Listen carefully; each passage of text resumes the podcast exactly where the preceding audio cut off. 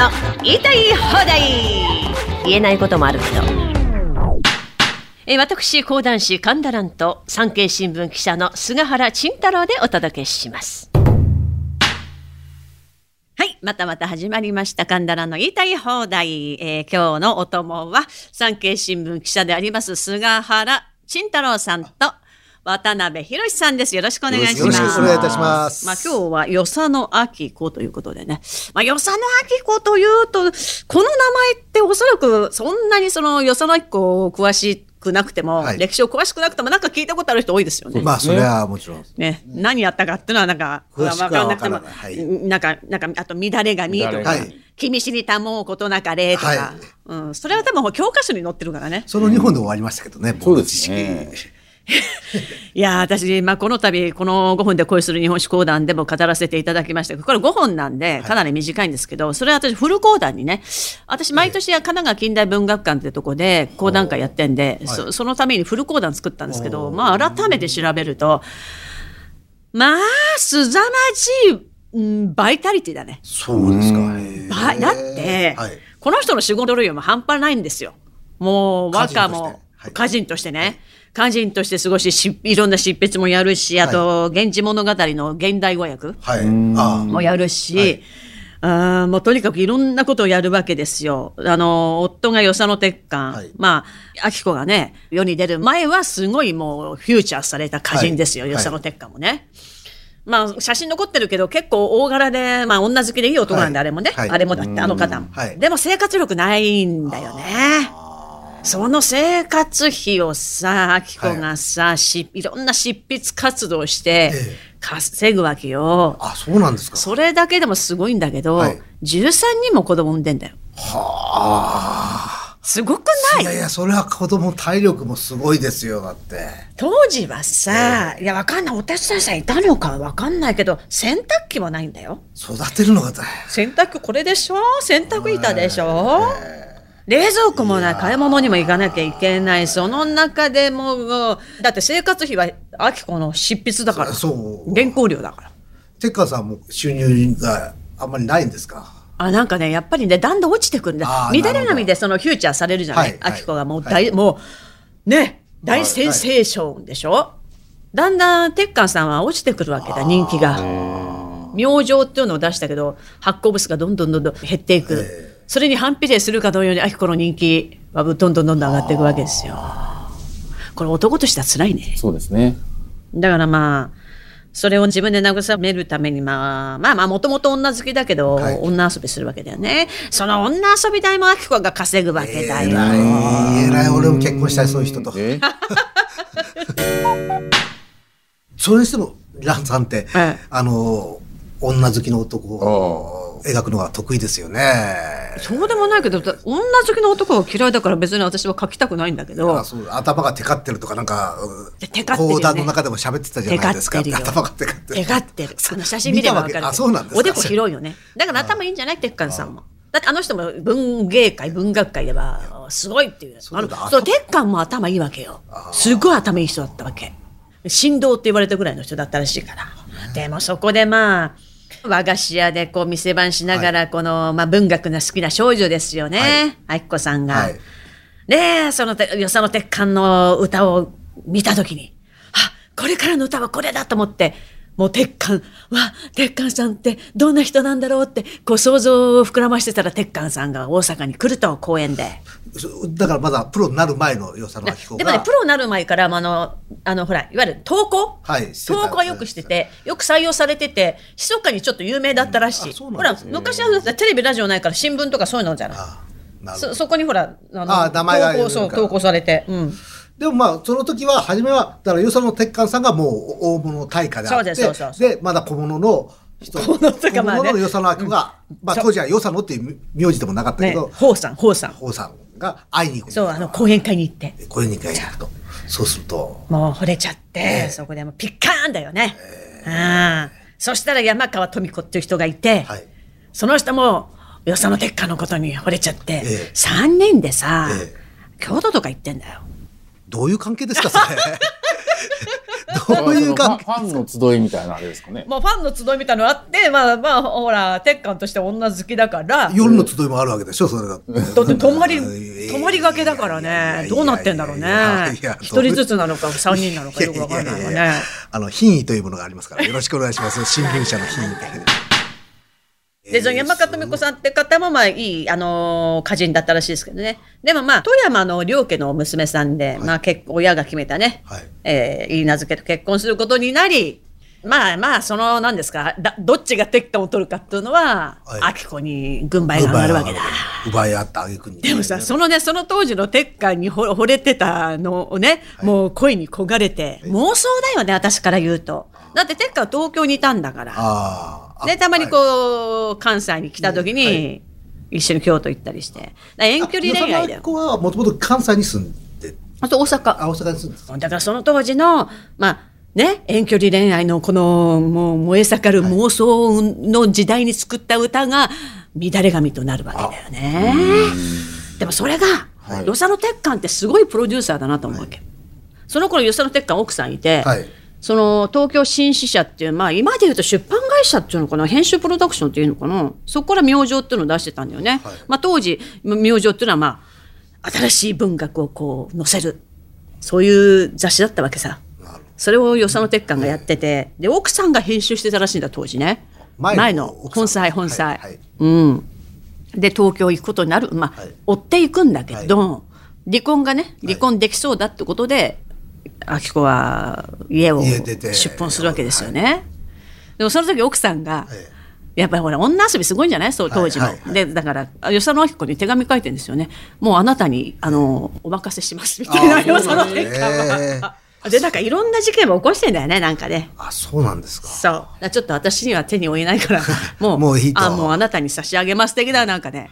で、だでもほら、それね、一応不倫だったから、ええ本当に申し訳ございません。ありがとうございますってはい返信してるんですよ、うん与謝野明子で、まあ、東京来て、いや、一緒にやっていくわけですよね。それで、与謝野鉄管が今まで君が作っはいた、その情熱的な、あなたのはい。このち、なんとかを吸いたいとかさ、そんなすごいなんか赤裸々なはい。歌を出そうよって。これひっくり返るぜ、世の中みたいええ。な感じで出たのが乱れ髪です。だからすごいプロデューサーですよね。あと題名とかも大事な。乱れ髪なんてすごいさ、今でもさ、ドキッとしちゃうじゃん。ええ今、今の現代でもドキッとするんだから、当時なんか相当ドキでしょ。はっきり言ってどしもネタですけどね、緑闇。また、ランさんのね、これまた、どしもネタの歌をね、あの、ちょっと読みつつ、ギャグを入れつつ、流す講談がいいですよね。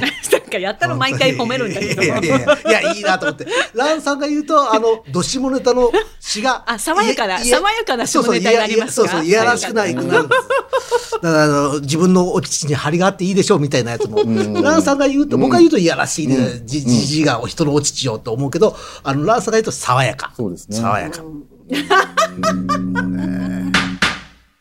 これ明治の世じゃないですか。まあ、はい女女がどしもネタをだよ、出すのって怖いよね、私だったら。もうあれなのかな、家捨てて出てきたからもう帰るところもないし、いいやって感じなのかな？それともどっか行っちゃってんのかね、もうね。いやいや、どうか。いや、行っちゃってる可能性もあるね頭がいっちゃって。るということですから。うん。もともとが。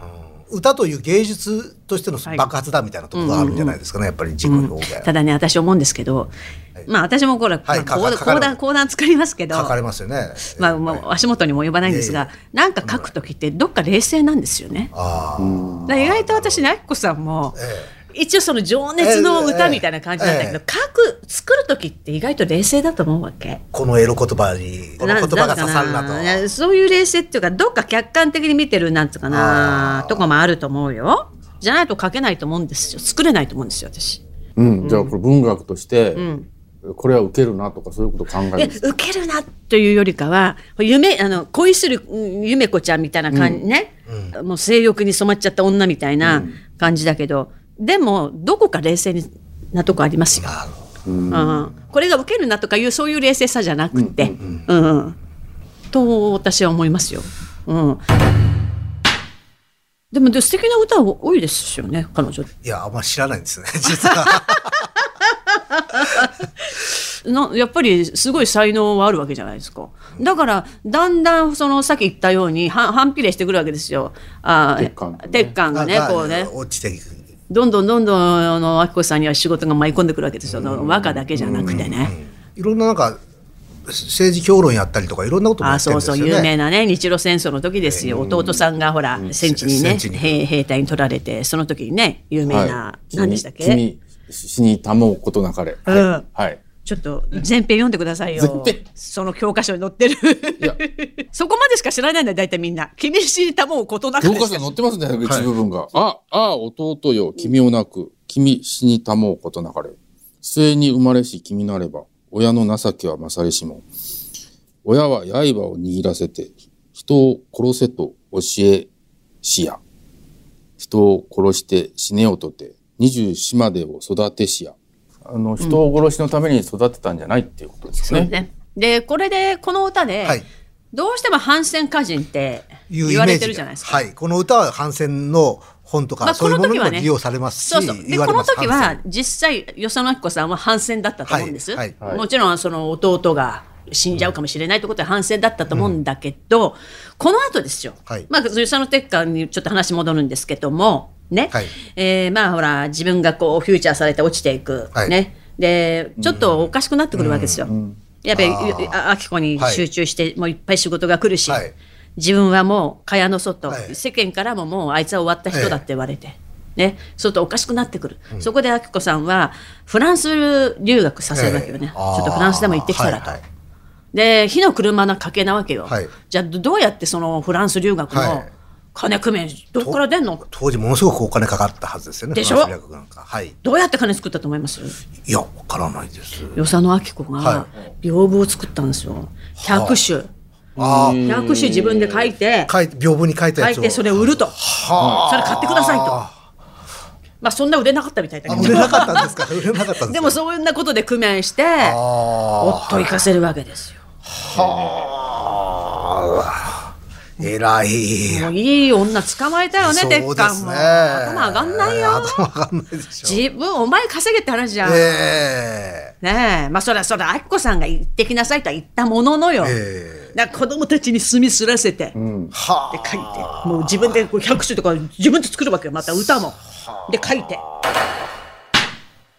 で、そこからまた鉄管から手紙が来て、ええ。お前も来いっていいすごいぞって。あ。フランスから。で、子供たち置いて、ええ。あきこはまた自分が行くわけよ行くわけですか？子供たちを追ってた。置いて、親族に預けて。ええ。ええすごくない？親族も多い多いと思ってるのかおいおいだよね。ええ。でそこで変わるんですよ、あきこさんは。要はフランスを見て、はい。まあ、大陸行くわけじゃないですか、ヨーロッパ大陸。はい。やっぱ島国の日本と違いますよね。はい。えーあと、女性の姿を見て、はいはい全く考えが変わってくるというか、はい。あのその帰ってきたら、こんなようなこと言ってますよ。やっぱり戦う時は戦わなきゃいけない。時があるっていうことを言ってます。だから決してずっと反戦だったわけじゃないんです。よ。はい。第一次世界大戦の時ですかね。あの今は戦う時である。そうそうそうそうそう、だからこの時は多分日本しか知らない。何にも知らない。まだ20代半ばぐらいのまだまだ日本しか知らない、はい。ただ文学だけやってる人ですよ。ただそのヨーロッパ行ってはい。ヨーロッパって大陸じゃないですか、国多分当時からその国の国防ってしっかりしてると思うんですよ、ええ。そういうのを見て変わったと思うんですよね。なるほど。で女性解放運動のこともやってるんですけど女性解放運動ちょっとひ平塚来長さんじゃないですか、あはい。やっぱり意見戦わしてますよねほ平塚来長ってそのなんていうのかなお国に女性の権利を与えなさいみたいな、う。うん。うん。大まかに言うとね、はい。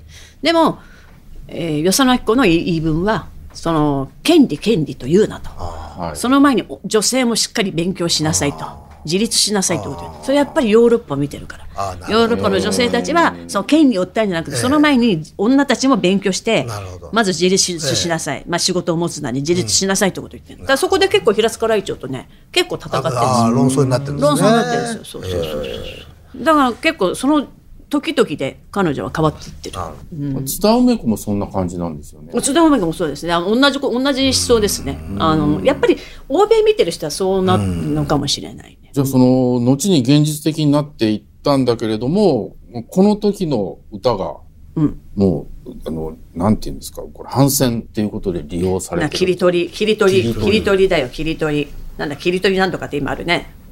まあ切り取りってよく言います切りけどね。取りですよ、そこだけに。その後、今戦う時であると言ったとかね、あの、ね戦争嫌いの私でもうんたらかんあの、今この頃はこ気持ちが高まるとかなんとかって歌あるんですよね。そういうような話はもう全然全然なきものとなってね。そこだけをピックアップして見せてる、そうなんです。だからね本当君死にたもうことなかれば当時はそうだったけど、与謝野明子の人生から見ると考え方は変わってきてますよということですね、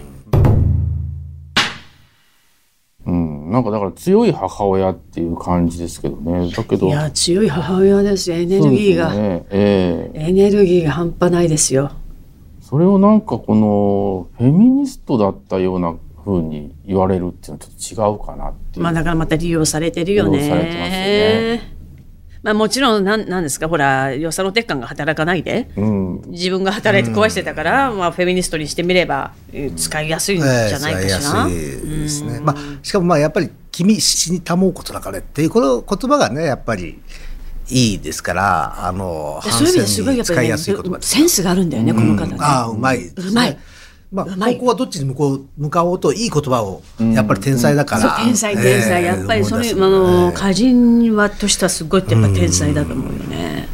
でもちっちゃい頃からそのなんだろう源氏物語が好きでね。えーとフランスから帰ってきた時かな。帰る前から始まったのかな。その現代語訳を執筆してたんですよ。あフランス行く前から手がけてたかどうかちょっとあれですけどもとにかく現代語訳ね「源氏物語」の現代語訳に取り掛かってて、それはやっぱり出版社からやりませんかはい。ってことでね、これ自分が好きだから、はい。うん、やっててで帰国して女性教育の理想を掲げた学校創設に関わるんですよ、文化学院っていうのかな、お茶の水に関わってそこで講師をししてたんだよね。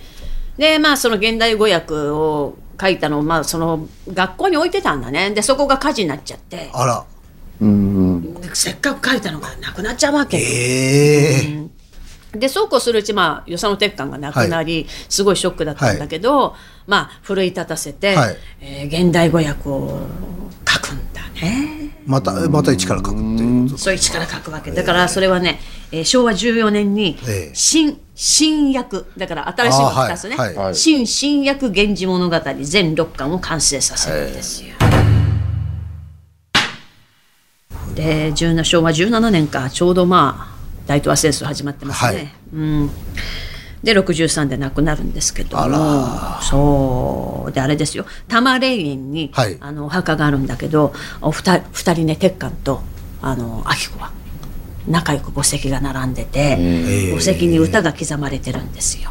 はい。えー今日もまた杉氏昔となりたれば並びてねねん西の武蔵野まあ、いい今日という日もいずれ過去になります。そうなればあなたと共に武蔵野のお墓で共に眠りましょうと。いいですね。まあ、だからまああれですよ。伊藤博文と梅子さんと同じで、なくてはならない2人だったんですね。まあ、与謝野明はもうすごい才能だけど、でもプロデューサーとしてやっぱり鉄管が必要だった。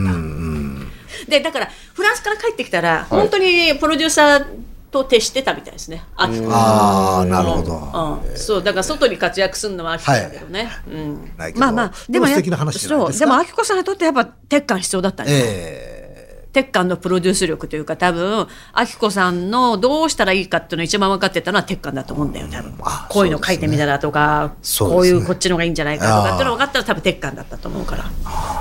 と思う思うんですよねまあ私2人に会ってないから分かんないけど 調べた感じで私が感じるのはね。もうあもうななるようにしてなった2人だと。結ばれるようにして。ね。まあ、お互い補い合って、男女がですね、はい。だから、うん女性解放みたいなものとはちょっと違うっていうことですよね。違う。あの自立する、うん。自立する。あの権利を訴える前に前に。しっかり自立して勉強しなさいっていうことを言ってますよね。うん。だから権利だ権利だって言ってるの人たち解放運動の人たちはちょっと一線化してる。なるほど。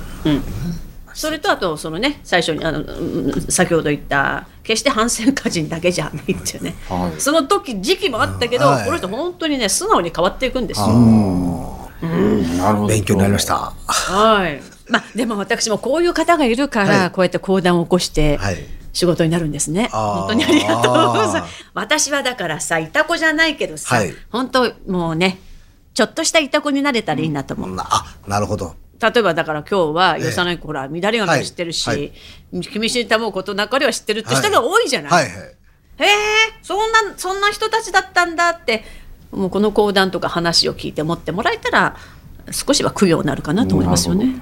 はいということで気になった方は私のね講談やるとき聞きに来てください。いつやこれるんですか？は本になってないからさ。そうそうそうそうそう。あ、オーディオブックでなあのと収録したんだ。オーディオブック販売したらぜひ買うなり聞くなりしてください。えーということで今日は与謝野明子の巻でございました。今日のお相手は産経新聞記者の菅原慎太郎さんと渡辺博さんでした。ありがとうございましありがとうございた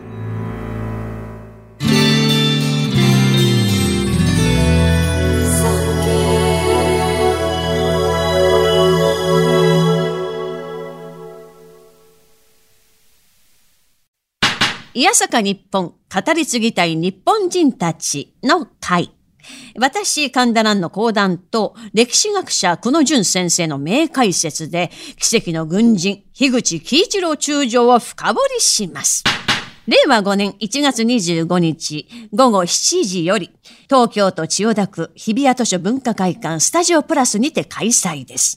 まあ、詳しくは番組概要欄のリンク、もしくはウェブで検索してください。見に来たら令和5年、あなたの運気爆上がり